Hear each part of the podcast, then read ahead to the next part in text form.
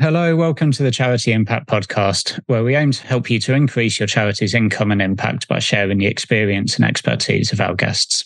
If you enjoy the podcast, please do give us a review on your podcast player. Get in touch with me on LinkedIn and Twitter and share any feedback you have. I'm Alex Blake, your podcast host, and I'm joined today by Richard Radcliffe, legacy fundraising expert, who has been helping charities to develop their legacy fundraising programs for many years now and has had an impressive 34,000 conversations with people about leaving a gift in their will. And I think that's that's where a lot of the knowledge comes from. It's that insight from speaking to people about their subject. And I know for lots of, I mean, for lots of larger charities, this is a, a really sizable income stream. And for lots of smaller charities, it can be as well. But for lots, it's maybe something that they've not explored so far. So if that's you and you're listening, then hopefully this conversation will give you some insight into what this income stream is all about and how you can start to talk to your supporters about considering leaving a gift in their will for your charity. So that's the general idea of the episode. Welcome to the podcast, Richard. How are you today? I'm well, Alex, although I have to say the weather's looking pretty miserable, but it's been such an odd year, isn't it? A whole year. The last few years have been really weird. Uh, but it's a joy to be with you, Alex. It's a joy to be with you and everyone else. Uh, yeah, yeah, weird few years, and not just the weather. No. It's, it's looking pretty sunny actually up here in Newcastle today. we'll, we'll take it. Well, I won't take advantage of that. I'll be sat inside the office, but I'll enjoy having a nice view out the window. Okay, so where should we start? I think understand that legacy income is growing fast at the moment. That'd be useful to to understand some of that and to understand which charities are benefiting from that increase in legacies. It's really interesting. You'd think after about 30 years of being in legacies that I'd be bored stiff by now.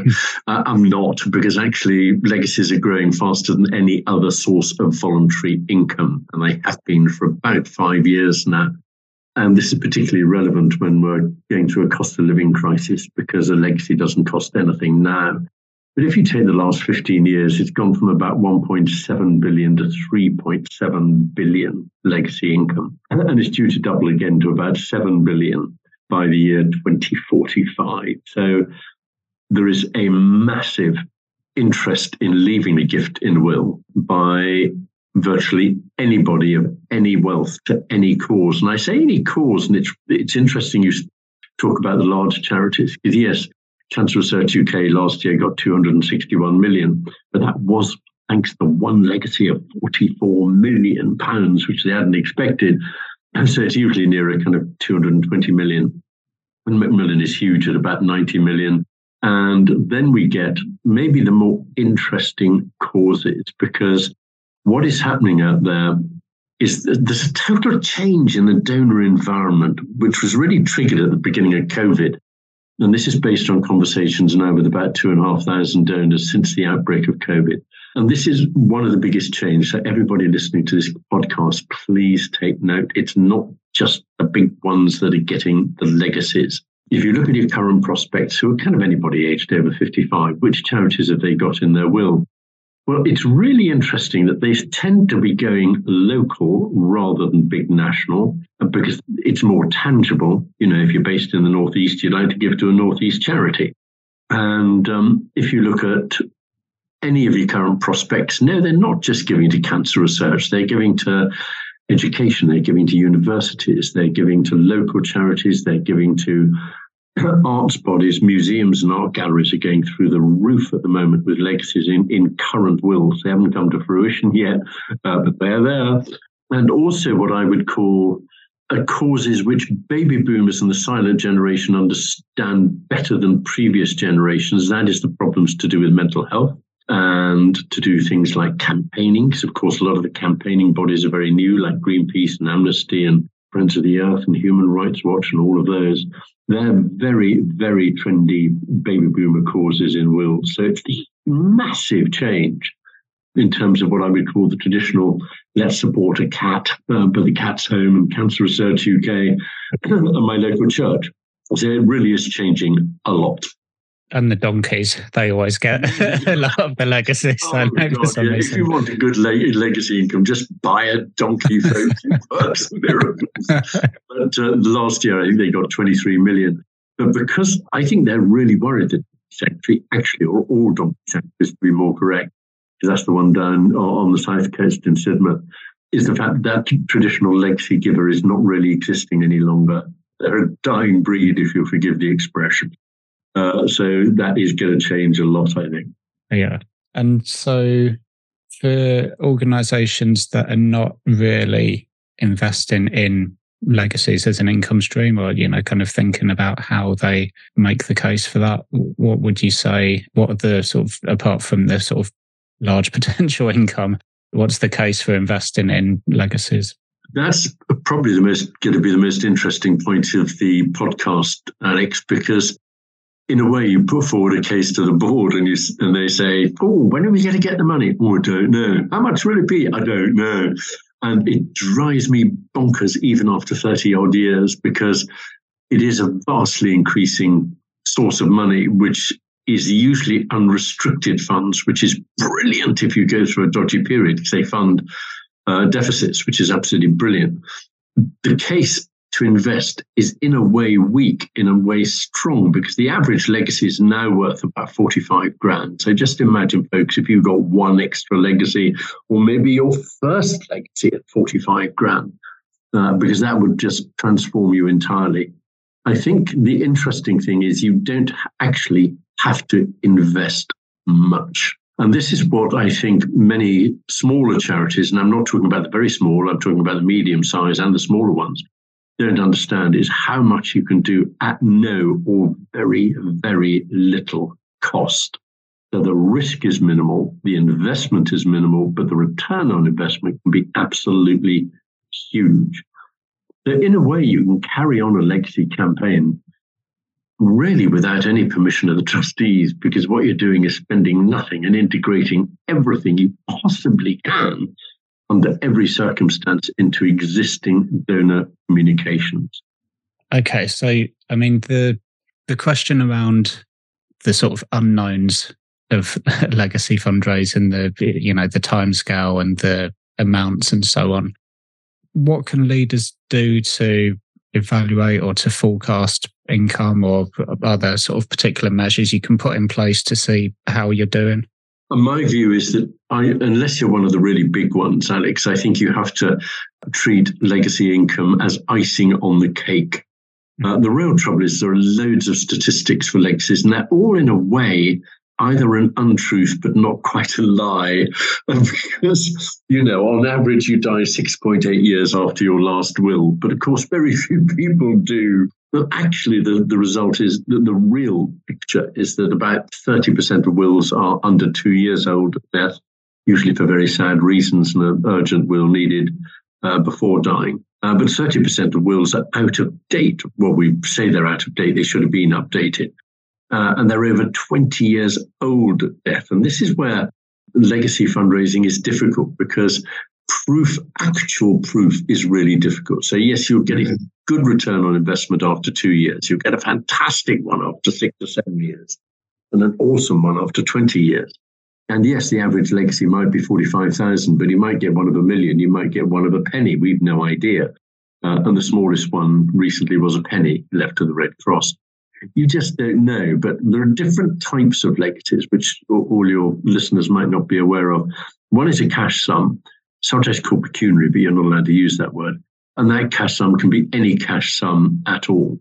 And that is popular if you want to slip 500 quid into your favorite charity that you're personally engaged with.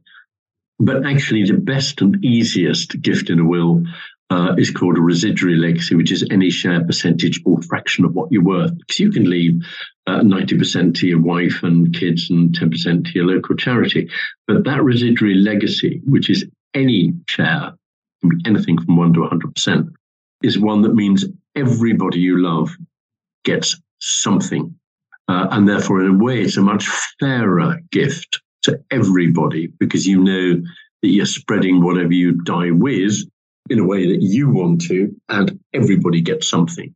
But you know, the average residuary legacy, the average cash legacy is now about five grand. The average residuary one is about 75 grand. So you can use those statistics or the fact that if you've had every legacy together um, around the country, whether they're cash or residuary or anything else, is the average is 45. So all the statistics are useful to give to your trustees to invest in legacies, but don't expect within the first two years a massive kind of 10 legacies of 45 grand each because it probably won't happen. On the other hand, it sometimes does. Mm-hmm. We'll come on to how you might run a legacy program and things like that. But first of all, who who are the best sort of prospects? I mean, apart from the age demographic, what what, what should people consider? The older the better, Alex. It's really very simple. Oh, yeah. if you want the fast return on investment. I mean, I do think there's a bit of a myth out there because I'm not interested in young people at all. Says I at the age of 69. So I'm the perfect age of a prospect, by the way. Uh, but, uh, and I updated my will two weeks ago. Um, you know, young people, you're going to wait 30, 40, 50 years for their legacy. Is it really worth doing? And my answer is absolutely not. The typical prospect, in a way, there isn't, but I would always focus on any supporter who is over 55 because that is when we really begin seriously planning our will and who's going to inherit what from you know our estates. And estate is a bad word because it sounds if you're terribly wealthy. Uh, and I'm not because my fees are far too cheap. Um, rather like you, Alex, really. um, and uh, working until we're 85. But basically, anybody over 55. Now, legacies are driven by loyalty really important point. So if you've got, and not by value of a donation, but the length of time somebody's engaged, if they love you to bits and they've been giving donations for five or 10 years, yes, most, most of them will leave a gift in their will because they want to continue their giving after their lifetime. So loyalty is important, whether it's a donor, a member, a friend, or indeed a volunteer uh, because volunteers never give money in their lifetime, but they do leave legacies, strangely. Mm. So it is very loyalty engaged, um, focused on loyalty, on engagement. It's also focused on being aware of the fact that you can benefit from legacies because what we presume is that every charity is a charity, a charity. Now, it's not because people only leave a charity something in their will. And many of you listening to this podcast might actually not be regarded as a charity because you're providing a service, because you have a membership scheme where everybody presumes all your income is from membership. if you're providing a service, they presume the government is providing all the costs of that service. And even if that's true, those sorts sources of income enable you to survive, but they don't enable you to thrive because what they're doing is paying for everything today. Now, if you are an ambitious charity and you're sitting there thinking, I'd love to help more people, I'd love to help more animals, I want to do more for the local environment. The only way you can do that is through legacies, because actually it's an it's an unrestricted gift. It's a wonderful security blanket, but it is the one source of income that enables you to do more. If you have loads of audiences who just presume that you're a campaigning body, presume you're a service provider, presume that their membership covers everything. You've got to come up with what we call a funding statement to explain how you're funded. And then when people realize that they, you can benefit from a gift in a will, that is when they begin saying, Do you know, I'd never thought of that. And if you take the 34,000 people I've met, it's amazing that when you come across these causes, whether it is education, paid for by universities, for instance, by fees or membership bodies like wildlife trusts and others. And they sit there thinking, oh, and you ask them, have you put a gift in your will to, ch- oh, yes, I put charities in my will. Have you put this organization in your will? Well, no, I didn't think of it because it, I didn't think of it as a charity. And the difference is huge. Because at the moment, about 50% of people over 55 have put a charity in their will. 50%, folks. Listen, big numbers. Um, but only 12% have put a gift in their will to what might be described as a service provider or a membership body or an education body relying on fees. Right. So the difference is vast.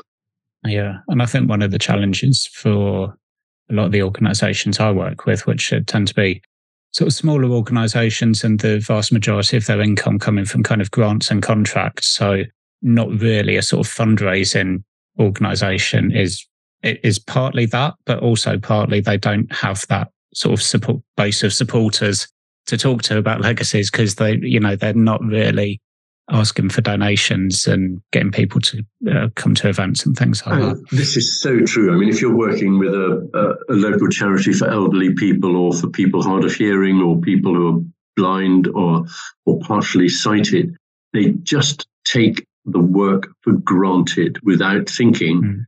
This has changed my life, this charity, and I could really help them be here for future generations. And it is just so simple to integrate stuff into I mean, I've just to give one example, I've worked for a lot of local Age UK charities, and everybody thinks they're a national charity totally funded by government, when in fact it's the local Age UK that is providing the service. They, on average, only get about between 30 and 40% of their income from government.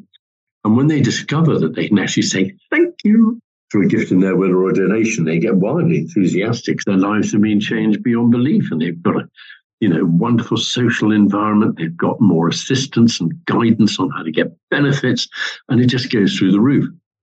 Okay, before we move on to how people can go about this, I've just got a couple of um, questions about wills.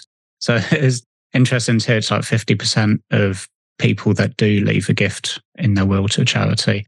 Is that figure changing much? Is that going up or is it, has that stayed the, the same? It is going through the roof. I mean, it used to be um, about 20, 30 years ago, it was about 20% of people who have a will put a charity in. It's now mm. around, it varies around the country because, of course, the Northeast to be very different from Dorset because obviously on Dorset you've got Costa Geriatrica or God's Waiting Room, uh, where the percentage of wills is far higher. Uh, but I think one of the problems is we only make our will every, well, we're in the middle of reviewing this actually. It used to be kind of every 30 years you made a will. So when you had kids, when you retired, mm. and then one um, as the last will. But because everything's becoming so much easier to do and wills are becoming more understood, they're being updated more frequently. But if you take any part of the United Kingdom, about 50% of people uh, no, about 60, sorry, 65% of people over 55 have a will. Once you're over 70, it's about 75%. And once you're over 80, it's 85%. Now, that's a, an important figure, but it's a figure that I'm basing on people who have something to leave behind in the first place. In other words, mm-hmm. if you're broke, you have nothing, you have no home that you own to any degree or another with any mortgage. In other words, you're in council housing and you have no money. I'm not interested in them because they have nothing to leave. That sounds cruel, but it's real. Yeah. yeah. So you know, it's it's it, it, you've just got the call to action is to get people to put your charity in their will. That is the call to action. Yeah. Okay. So how do people go about doing this then? How because I think uh, one of the things as well is that people are a bit nervous about talking about this sort of stuff with people, aren't they? If they're new yeah. to talking about legacies. So I mean, I'm, how, I'm, I'm, far too nice actually because I always give away far too much information in a podcast like this. Um, but basically, the difference between donations and legacies, or events and legacies, or grants and contracts. Uh, and grants and contracts, just you've reminded me, the worrying thing is the short termism of some, of some contracts at the moment. Because yeah. suddenly you're having a one year contract instead of a three year contract, and you don't know where the heck they're going to be this time next year, is why legacies are so good. But basically, the call to action is to get people to make their will, but you will never ask them for a legacy. Just sit back, everyone, for a second and think is a legacy a donation? No, it's not. Because actually, what you're doing is dealing with a legal document that affects your family and you think about it often for years just who, who should inherit what. What should they get? What do i want to give them? What do i want to pass on to other people and my favorite charities as well? So they do think about it but it's not something you talk about. You know you might go online and talk about the amazing marathon you took part in or the great north run and how fantastic it was and you'd be really proud of the event really proud of giving it support and getting support for it well, you don't do that with legacies, for God's sake. It's a document that is legal. You're thinking about it and you'll do it privately.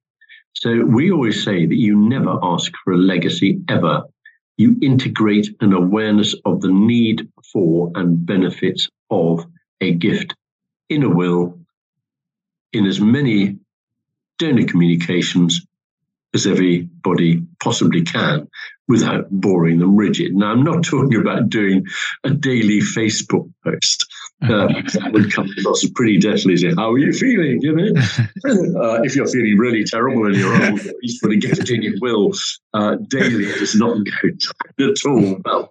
But I would be talking about it kind of every couple of weeks as part of donor communications. Because you, sitting there as a fundraiser, sitting there as a chief exec, communications, whoever you are in any charity, you have not a clue as to when somebody's going to plan to make their will or go to their solicitor if they're using a solicitor.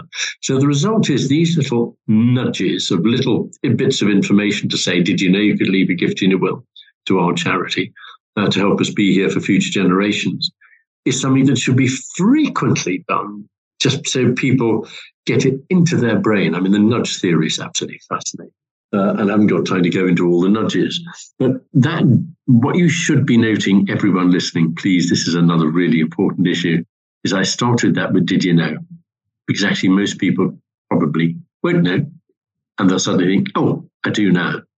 And it's in their brain. But if you repeat it every three or four weeks or two weeks, that is when everybody begins thinking, oh, I must do it next time I update my will.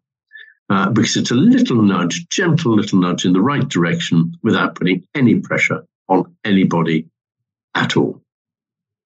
Okay. So this you would just pepper it across like all of your communication channels, your website and emails, and uh, kind of all yeah. of those places. I mean, you, you, you're about to hit another problem on the head, Alex. And that is the real trouble is that I have no idea which channel really works because I can't interview the dead. but when I can, I'll feed it down to you, Alex, you know, just in case you live longer than uh, I live longer. Well, no, you'll live longer than I will. Uh, but the real trouble is we've got no absolute proof of anything because until we can interview the dead, we don't know the absolute truth. We know the older generations are more active than ever before on Facebook but it is hmm. changing because there's a little bit of an uproar about loads of social media at the moment. But Facebook is popular with grandparents, so it can be a really good post. And I would probably just post a link to your legacy web pages. Please note you should have a page on legacy giving on your website uh, because it can be really simple. Because websites are being viewed probably three or four times as much as they were 10 years ago because people are thinking, oh, legacy to that charity. Let's go and see on their website what they need. And if you don't have legacy web pages, they'll just say, oh, obviously they don't need them. Mm. So I'm hoping you put some legacy information under the supporters tab uh, on your website and put your funding statement first and then the fact that you can benefit from legacy. I think good old paper still works. Events work and telephone calls work. Uh, telephone calls, as long as you don't ask for a legacy, because that would make them put the phone down pretty quick and the line would go dead. Sorry, wasn't meant to be a joke. Shall we maybe go through a few of those different yeah. channels and you can just kind of give a little bit of advice yeah, around what would you do with each yeah. one of those? Yeah, of uh, course. So I guess they're all quite different, aren't they? So, okay, well, let's think. Say we're a charity, relatively small, let's say like you know, kind of under a million, but you know, kind of at least half a million. So not yep. teeny weeny. We've got a bit of resource. Probably don't have a, a, big fundraising program, but we've got some number of supporters that we can get in contact yep. with. Otherwise, who are we talking to? Yep. Uh, so let's say that's who we are. We've put a page on the website that says, you know, we need to fundraise. We're a charity.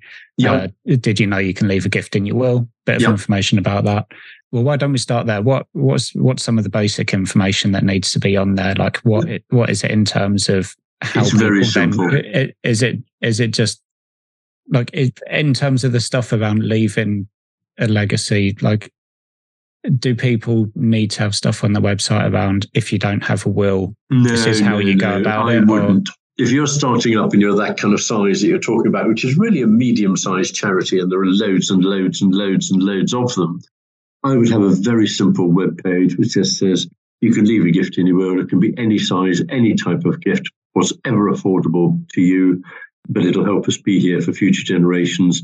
The only information needed by your professional advisor is our registered charity name and number, and here it is. Right.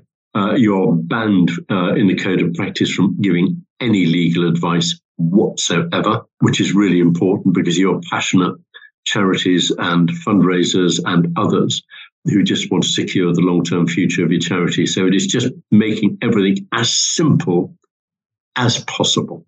And the more complicated you can get, you can become, once that's been up and running for maybe a year or maybe a year, you can give more details like how do you update a will? Are there any inheritance tax savings? And go into the different descriptions of each different type of legacy and what isn't a witness to my signature to my will and all of that. But if I was starting stage one legacy campaign, I would literally make it as simple as possible. Yeah. And what sort of would you share some stories in terms of the impact that previous legacies have had if you if you've had any if you've had previous legacies and you've invested them in something or maybe something a yes. bit more sort of hypothetical. I mean the, the, two most popular stories at the moment because most people who are leaving legacies they're silent generation and baby boomers and they're pretty damn intelligent. They want to know the, the use of legacies so for instance, it's brilliant to give an example of how a legacy has been used, but make sure you don't give it if it's a really big one. Because if you say, oh, we got a million, we've only had one like it was a million quid, everybody will think, well, I can't leave a million, so just. But you know, we, we had a generous gift in a will, and that contributed towards providing 23 people with, you know, social care or whatever it might be for the next year. Uh, and that would be, it is how legacies have been used is the most popular story apart from one. Now, on your website, uh, stage two, uh, maybe in six months, I would have what we call a legacy vision, uh, which is going to be one of the most important things you have uh, for your website. And that legacy vision is showing the impact of a gift in a will that you might receive in 30 years. So it's a dream. It's not, you know, strategic mission statement. It is a dream as to what difference a gift in a will could make and you know it's it's it's inspirational it's tangible and it gets people to think my god i could be part of that. That would be absolutely brilliant. And you might like to go to some local charities that have good visions. There are increasing numbers that are really good but you know typically wildlife trusts are really good because we work nationally with the national body and also with 47 wildlife trusts uh, and they have a kind of framework for the visions for each of the wildlife trusts, and that's pretty good. But you know, if you're a cancer research charity, a vision is so easy. You're basically trying to find a cure for all cancers within two generations of your, you know, of your current family. That's your grandchildren. A typical tangible vision. On the other hand, if you're a homeless charity, uh, and homeless charities are increasingly popular in wills, what is your dream? Is it to get everybody off the street? Because we all know that some people want to live on the street. So the result is that that wouldn't necessarily be credible uh, because you will never get everybody off the street. It's rather like saying you'll stop child abuse. You'll never stop child abuse because there will always be those horrible, uh, mainly men, uh, who will continue it. So um, it has to have that credibility of, of what you want, the what you want to happen. It might be only reaching at the moment three out of 10 people who need your services. Our dream is to be there by 10 out of 10, and a gift in the world can make it happen. Yeah. Yep. And that should go on your website. Okay. And then some of the other communication channels. So you mentioned making phone calls. What what would that conversation look like? It, yeah, I say making calls. It would be integrating legacies into every single call that you might have with anybody. And that includes service users who are often so grateful for the service they've been given that they do want to leave a gift in your will. So in a telephone call, I mean, two of the best questions you can ask is, by the way, just out of interest, do you understand where we get our money from? Mm. Because that would give you loads of information on their presumptions. And the second one is, how do you feel about supporting us in another way through uh, donations or even a gift in your will? Yeah. Yep. Uh, because then you've planted the seed of the idea in their minds, which actually means the thinking process is underway. And then when they go and visit you on Facebook and say, have a look at our new legacy web pages, which is a great link just to go straight onto the legacy web pages on the new one, then that is also done and they realize how simple it is. So, you know, when you combine things like social media and, and web pages, brilliant. And do you th- are there any particular sort of do's and don'ts in terms of Uh, dropping it into those conversations because I can imagine people would probably overthink it and think, oh, well, I should have mentioned it now because they've just given a donation and I, sh- I should have mentioned it now because of this uh, type of thing. Is it like any, any of that sort of stuff that's genuine or is it just mm, like just drop it in there? I think it's very gentle dropping it in. I wouldn't want you to annoy people because it's really easy to annoy people by overdoing it. Mm. But there's no difficulty, for instance, if you're writing a really nice email or thank you letter for taking part in an event or a donation, in having a little PS which says, Did you know could you leave us even a gift in your will? Whatever's affordable to you will make a huge difference and last long into the future.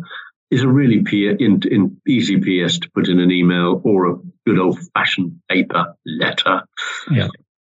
Uh, so yeah, again, so it's it's more dropping it into existing communications rather than like sending a letter saying, yep. Uh, we're trying to get more people to leave gifts in their wills. Okay, so it's yeah, dropping it into phone calls, dropping it into letters and emails that are about other things, like yep. thanking them for donation or for Absolutely. events or for volunteering.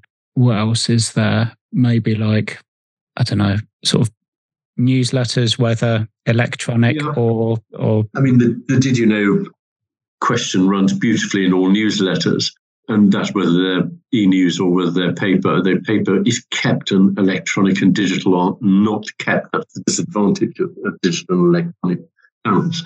I think what is interesting is so far we've been talking about various communication tools, and we've never mentioned a legacy brochure. And the answer is you don't actually need one. Mm-hmm. Because the only people who want one are people who are inquiring about a legacy and you send them a legacy brochure. Well, why are they inquiring? It's probably because they don't know your registered charity name and number or why you do it. So the only information they need is your registered charity name and number and your funding patterns to show the difference legacies can make, maybe backed up by a legacy vision. So the result is you do not need to invest instantly in a legacy brochure, leaflet, whatever you like to call it uh, because it's not something you'll mail to end everybody. It's not something you'd have in the middle of a meeting uh, with some older people saying, here's our legacy brochure. Uh, but you might have it as part of a slide in a presentation that you're giving to people who are supporters. So the legacy brochure is not an investment need at all. Okay. Uh, and if people get in touch and say they want some information beyond the sort of name and number, yeah. then you'd have stuff on your website that you would signpost them to. Or if you have like an annual report, impact report, that type of thing, you would just send them that. Absolutely. The impact report is becoming increasingly important because it shows where you're getting your money from and your accountability back to the to supporters. So your impact report, as long as it's not 100 pages long, yawn, um, as long as it's nice and brief, uh, is really, really important. Um, and it shows you're being transparent, which is also really, really important. To be honest, that what you're trying to do is to get them to go to their solicitor. So the only information you might add to that is you've got a solicitor. That's the only information they need. If you haven't got a solicitor, phone us or email us because you you not don't refer them to the Law Society. You can go straight onto the Law Society website, put in the inquirer's postcode, and send them a list of solicitors local to them who write wills. You cannot give just one. It has to be a choice in excess of two, uh, according to the Charity Commission guidelines. So the result is that you can follow that up, you know, send a selection of solicitors off. And then what you can do is phone them up and say, just checking you've got the list, and they'll tell you whether they've done it or not. So it's just getting them to take that legal advice to make or update their will. Okay, so if you've got relationships with with a solicitor or a couple of solicitors, you can't you can include them, but you can't just send them to exactly. the, the, people I mean, that you happen to know. You you have to give them yeah, those sort of options. That's absolutely true. The interesting thing is that you can feature one without recommending them. You can feature one firm of solicitors on your website asking what we call frequently asked questions. So if you have got okay. people who might have a number of needs of in, in terms of awareness of what they should be doing with their money, uh, whether it is in terms of social benefit or anything else, you can have one firm, a solicitor, saying, you know, uh, how easy is to make a will? Really easy. Are there inheritance tax benefits? Yes, there are. But I'd get that done by a friendly solicitor if you've got a friendly solicitor, especially if you've got one who's even better. Yeah. Okay, great. I'm running out of questions, but oh, good. I hope I'm not missing anything important. is there anything you think that that we've missed? Are they the main points? I think that they're all the main points because if you're doing if you're in a startup situation for legacies, uh, take that first year just to begin getting people familiar with the fact that you need a gift in your will. You're not giving any legal advice. You're just giving them a gentle nudge so they begin thinking of you. And the whole point is that everybody I meet says just keep it simple. You know, this isn't how full of legal jargon and complicated stuff. And, you know, just the only thing I would say is when you make a will, people are under the impression that you have to list everything you own, which is a whole reason for not making a will. You have to list everything you own and then decide who you give it to. You don't, because you haven't owned yet, or you might not own it. Yeah. Yeah, yeah. So you, you just give the percentages, don't you? Usually, you, you know, if you of who you want to benefit yeah. from your will. It's so easy, and that's why you've run out of questions. actually, all of this at the very start is so easy, and once you're underway, and hopefully you'll get some return on investment that could be absolutely brilliant. Then you begin seriously looking at what I would call a proper strategy and campaign and development. Yeah. Well, maybe um, let's say you've done your first year and you've you've it's kind of raising awareness, dropping it in there, and then you're thinking, okay, what's the next step? What what can we do to be more proactive or to have some kind of strategy? What what are the sort of things people need to do at that stage? I think I'd begin looking if you're a local charity where you can promote legacies in local community organizations and groups like WIs, Rotary Clubs, Round Table, Probus, uh, all of those, because uh, if you've got friends in those organizations, uh, they can work miracles and put free legacy communications in a lot of their member uh, communications. Uh, I would possibly look at your brand awareness locally uh, because often brand awareness of smaller charities is very low compared to the big boys like Cancer Research UK and Macmillan, who are the two largest brands. And people, if they're related to one of those services, will often just think, oh, Macmillan as a cancer legacy rather than the local hospice uh, or the local um, support service. So the result is that um, you might increase awareness in local community newsletters I don't think I would do much in the local press because the local press is failing miserably and, and getting bankrupt in many places. But I do think that stage two would be doing a lot more with local community groups who like speakers, and you can go and speak and include legacies. They all have member communication newsletters, and you can put something in those. And that is when you're beginning to kind of get into the local network uh, that's really interesting. Yeah. And I suppose, again, it's, I mean, I suppose some of that could be proactively about legacy marketing specifically, where you're saying, you know, can can we place this in your newsletter and that sort of thing? But yeah. it could also be that uh, continuing that theme of just peppering it into things you're already doing, because it could be that the local WI or whoever, whichever kind of group it is, does a bit of fundraising for you and you go along and speak at their event, say thank you, and then that's where you drop it in. And then it is absolutely, Alex, absolutely, yeah, spot uh, on and also then you're getting uh, if you're uh, coordinating those things, you're getting some cash now as well as, as, well as thinking about the, the longer term legacies. So people can be thinking about it as that sort of broader sort of community fundraising um, plan where they're engaging with those different types of groups. Absolutely. Yeah.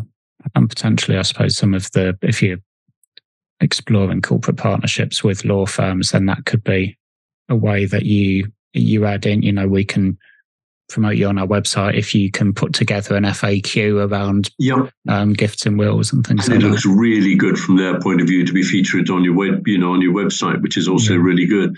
But also, corporates have things like newsletters. Well, you could put an ad in their corporate newsletter. Mm. Um, and some, if it's a really big employer, they'll have pensioner newsletters, and you can put a legacy ad in that. You know, so the I think it's just making sure that you match the charity to the target audience in the right way for each of them. Yeah. Yeah. Because what's right for a mental health charity might not be the same uh, as it would be for a charity for young people. Yeah. Okay. Where would you suggest people might go to look if they want to read up a bit more on on this if they're looking well, to get some more detail are there particular kind of books or resources or websites or training programs or anything there's a special interest group which is now run through LinkedIn, uh, through the Chartered uh, Institute of Fundraising, uh, and it's got about 800 members. It's actually just changed from a Google group to a to a LinkedIn group, uh, and it's failing miserably. But I think that's because of the way they've set it up. But if you go to the Chartered Institute of Fundraising and look up the Legacy and in mem special interest group, you'll be able to join that, and that's probably the most useful point of interest. I wrote a book about four years ago called Why, Char- Why Legacies Are Good for Charities and How to Get Them. Uh, that's available through Smee and Ford. Now, Smee and Ford, you ought to look at their website. Just Google Smee and Ford. It's where I started my legacy career 35 years ago. I ran it. Uh, and Smee and Ford reads every single will after people have died and have done for 150 years. Uh, it's smeeandford.co.uk. And they have some amazing information because a lot of the statistics I gave at the very beginning are all from them. Uh, they have an amazing set of statistics and insights, and a lot of them are free of charge. So you get a lot of information uh, to support your case to invest from Smee and Ford. My website, radcliffeconsulting.org, has loads of blogs. I tend to blog quite frequently, but I'm horribly busy at the moment. Um, haven't blogged, I blogged a couple of weeks ago actually. Uh, and you'll always note I'm very, very honest and open because I say what I believe in. Um, so uh, those are the main ones, I think. Right. Okay. Uh, well, thank you, Richard. You've been really generous with sharing all, all of that detail. Uh, is, is there anything that you want to say to the listener? Any kind of final thoughts? Final thought. On average, you live eight years longer if you leave a legacy to a charity than if you don't. Is, is um, that true? Yeah, it is. it's one of those truths and untruths all at the same time. Uh, it's research that I started 35 years ago when I joined Smee and Ford and worked uh, in partnership with the Office of National Statistics. see what. But, I mean, the, the, funny thing is that legacies are given by everybody of any type of wealth. So legacies have been received for millions from somebody who's a one pound lottery player, let alone from high net worth individuals. Um, and we began looking at whether you, if you have a will, you do you tend to live longer if you have a will anyway because you've got mm-hmm. something to leave behind therefore you have a better lifestyle but there is no difference really between uh, people who have a will and have a will and leave a legacy to a charity, but they do tend, on average, average, not guaranteed, to live eight years longer than if they don't. So if, that's interesting. I thought, I thought that might have been a joke at first. I'm, I'm assuming they haven't proven the causality there. No, no, none at all. Linked to lifestyle factors. And, yeah. oh, that's an interesting start. Okay. Uh, well, thanks, Richard. That's been really interesting. I know loads of people go get get a lot out of that, and hopefully we'll take up some of the advice and start mentioning gifts and wills to, oh, please do. supporters. okay, brilliant, Alex. Thanks, Thanks for, for the opportunity. Richard. Cheers. No problem. Bye. Thank you for listening to this episode of the Charity Impact Podcast. Thank you for giving us your time and attention. I know how precious a resource time is. I hope you enjoyed the show. If I could trouble you for a further two minutes of your day, I'd love to hear from you. You can leave a review on your podcast player via ratethispodcast.com slash charity. You can engage with us on LinkedIn and Twitter. Just search Charity Impact Podcast or search Charity Impact Podcast in your browser to find our website where you can email me directly and you can subscribe to our email list for the opportunity to submit questions for me to ask upcoming guests. You can also find all the show notes and the previous episodes and links to resources that our guests have recommended there. Until next time, take care and thanks for listening.